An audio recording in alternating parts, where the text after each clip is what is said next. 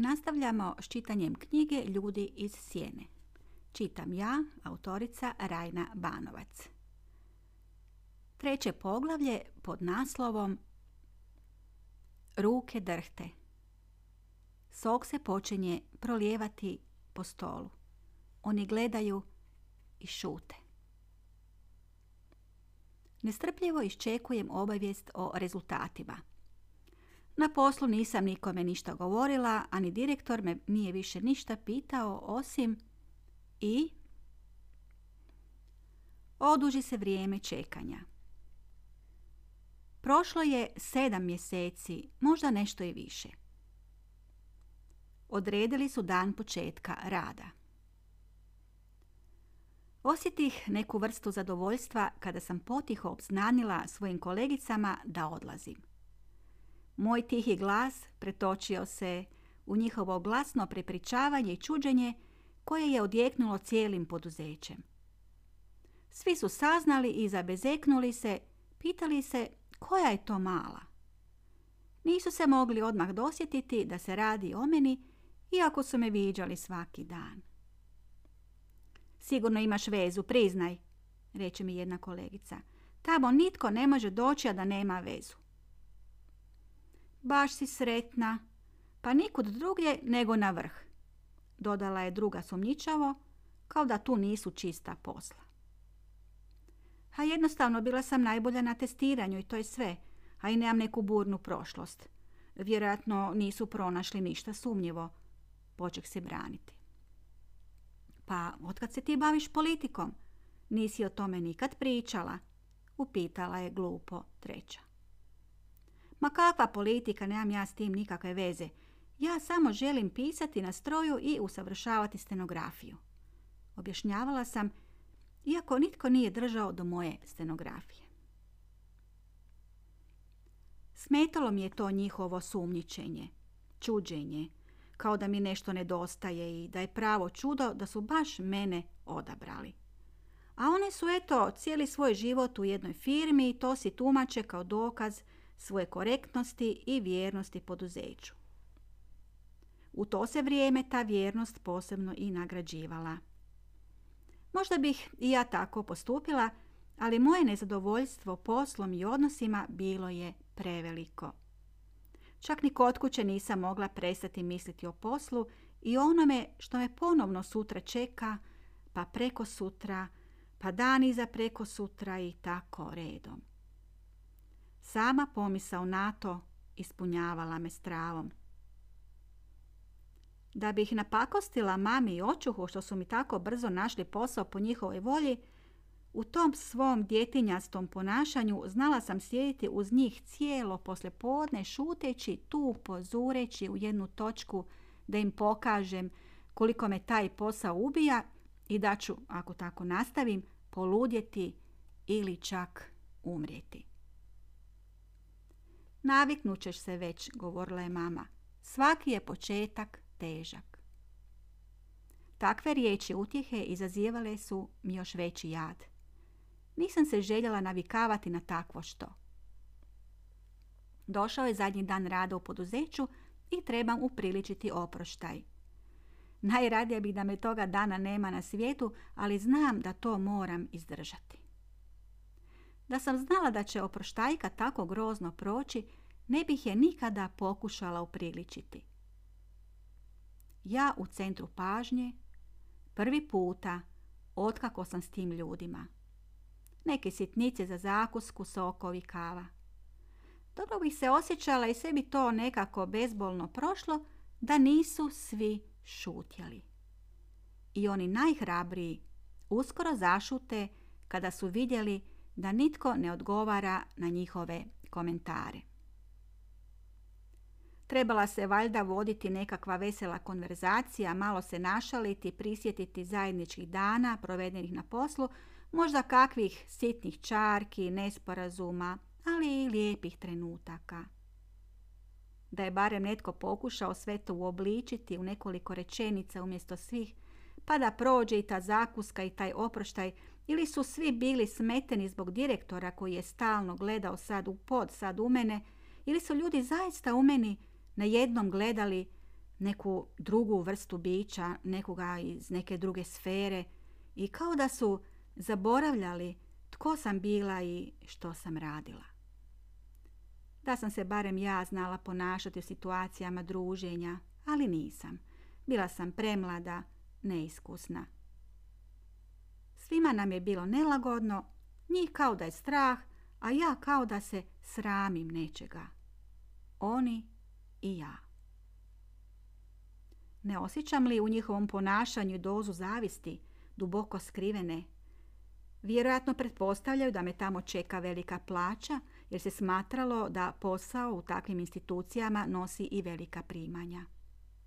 Sve u svemu nisu znali što bi sa mnom, što bi mi rekli, svi su izbjegavali moj pogled, a i svoje međusobne poglede. Od svega toga mi je postalo muka i htjedoh pobjeći, ali noge su mi bile vezane kao lancima. Počela sam drhtati, potpuno sam promašila čašu u koju sam lijevala sok, uporno ga razlijevajući po stolu, iako vidim da ne ide u čašu, a kada sam postala svjesna što radih, radim briznuh u plać. Suze su mi navirale poput ljetnoga pljuska.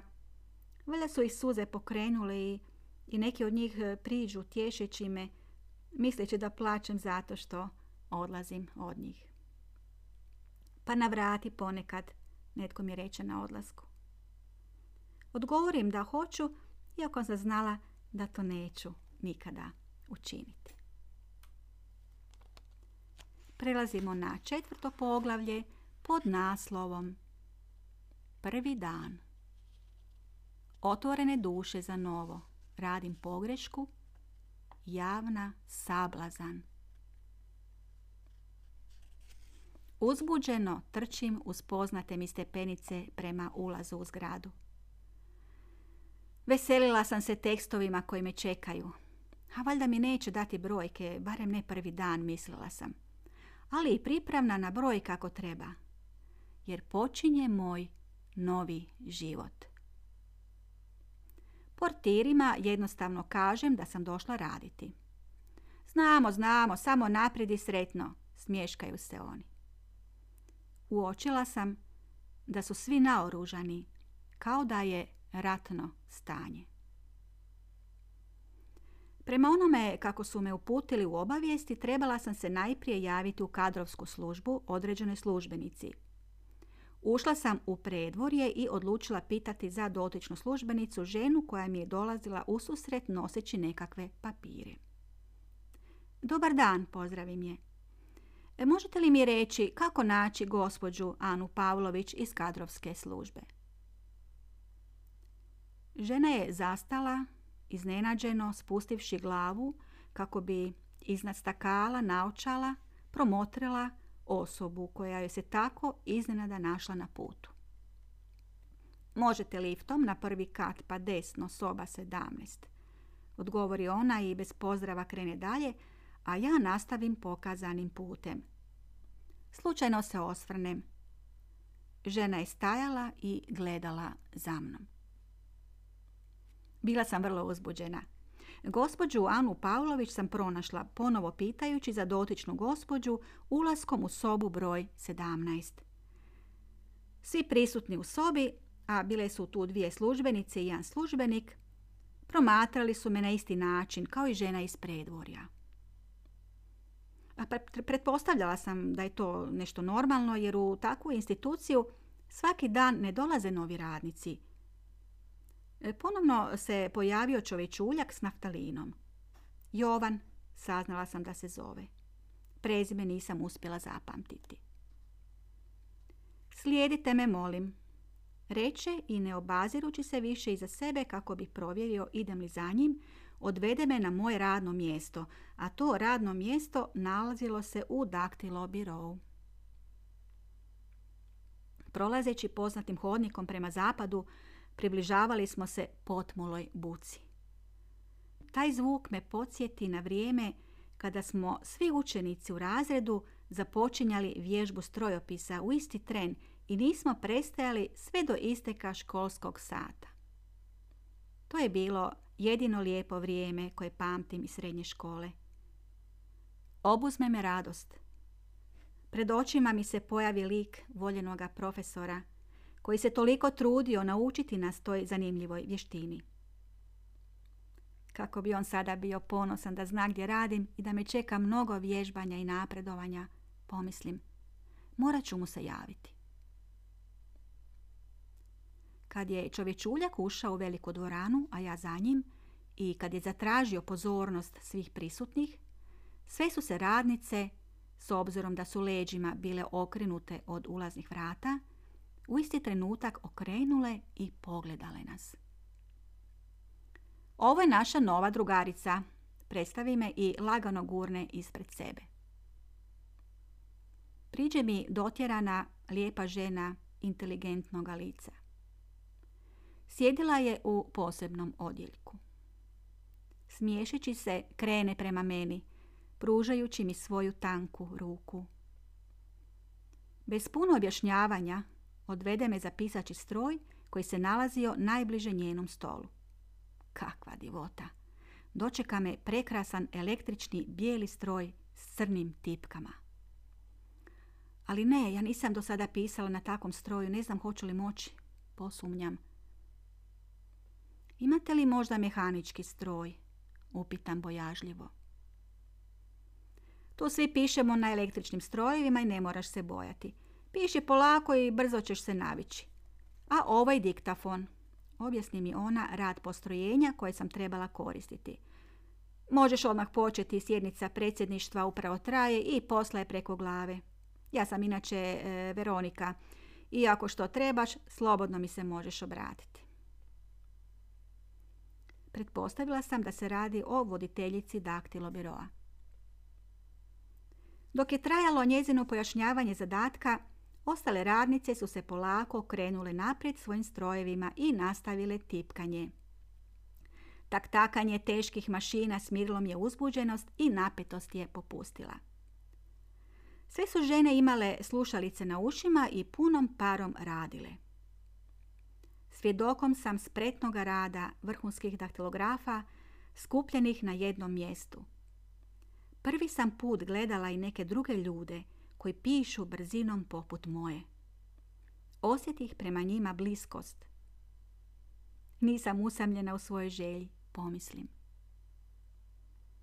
Nisam tada znala da te žene vrlo teško zarađuju svoju plaću, da sve boluju od iskrivljenja kičme ili su zbog rada sa slušalicama već nagluhe. Posao koji sam trebala raditi u prvi tren učini mi se predivnim. Toliko slova, riječi i rečenica kojima nikada kraja. Trebalo je s magnetofonskih vrpca pomoću diktafona i slušalica ispisivati raspravu sa sjednice i to svaku riječ, pa čak naglašavati vrijeme stanke i pljeska ako ga ima. Zapisati i nedovršene rečenice, čak i riječi. Najteže je bilo kad su sugovornici govorili u glas – bilo je teško razaznati tko što kaže. Ali sve u svemu, posao mi se vrlo svidio. Makar diskutante nisam raspoznavala po boji glasa, pa sam stalno za njihova imena morala pitati Veroniku. Samo pitaj. Uhodat ćeš se u posao brzo, ohrabrijevala me. Ipak, nakon što sam završila s prvom vrpcom, osjetim lagani umor. Nisam nikada tako puno pisala u jedan mah bez prestanka. Ponosno odloživši vrpcu na hrpu predviđenu za to, mislila sam da je posao za neko vrijeme obavljen. Međutim, jedna od radnica koja je primijetila da ništa ne radim, reče da odem po drugu vrpcu. Po sljedeću se vrpcu trebalo e, popeti liftom na jedan od gornjih katova i od djelatnika koji je radio na snimanju uzeti sljedeću snimljenu po redu. E, pritom sam imala prigodu kroz staklo koje je s druge strane ogledalo na trenutak promotriti sudionike sjednice, a da me oni ne vide. Bilo je neobično biti tako blizu visokih funkcionara, pa čak ih na neki način i špionirati kroz stakleni zid. Te sam ljude viđala na televiziji dok je oču gledao dnevnik. Toga dana prepisala sam nekoliko vrpca i umorna se vratila kući, ali i zadovoljna jer se ostvario moj san. Tipkati, tipkati i samo tipkati. Idućega dana ponovilo se isto, jer se nastavljao važan sastanak od jučer. Negdje iza podneva primijetila sam da u daktilo biro dolaze posjetitelji iz drugih odjela, ali ne po nekom posebnom poslu, već tek onako kao slučajno navrativši, a da se pri njihovom posjetu nisu obavljali neki poslovni razgovori. Tko god je došao, uputio je pogled prema meni. Smješkali su se. Neki od njih mi priđoše želeći se upoznati pružajući mi ruku i dalje se čudno smiješeći. Pomislila sam da je to kod njih običaj i da je to radna sredina u svemu drugačije od ostalih, a pogotovo u odnosu na moje bivše poduzeće. I da se zato ne moram čuditi.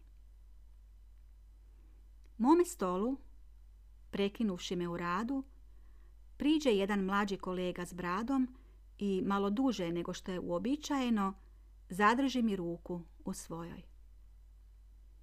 Smiješio se i on svojim lijepim ustima, loveći uporno moj pogled.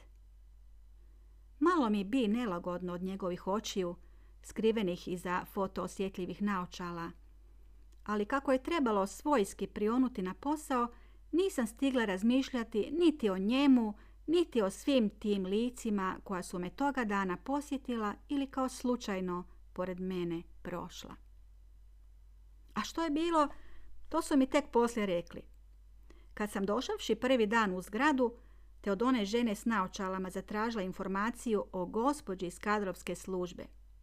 Napravila sam jedan presedan kojega nitko nikada u toj ustanovi nije napravio, niti se iz šale usudio napraviti.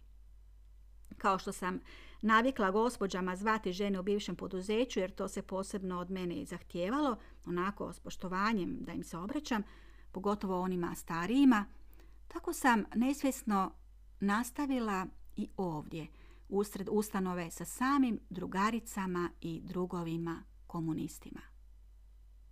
A bilo mi je nekako normalno i pristojno potražiti gospođu. Na taj se način za novu djelatnicu saznalo isti dan, brujalo je po cijeloj zgradi i svi koji vjerojatno nisu imali pametnijega posla, odlučili su obići tu hrabru osobu koja ima petlje odmah se tako prvi dan našaliti. Željeli su upoznati to novo osvježenje i uvjeriti se radili se o osobi sklonoj humoru ili jednostavno o neopreznosti i omaški ili se možda radi o totalno glupoj osobi. Što su oni svi o meni mislili, ne znam. Ali iz daljnjih kontakata s njima primijetila sam da mi se obraćaju uvijek s izvjesnom dozom veselja i očekivanja da će opet biti nešto zanimljivo.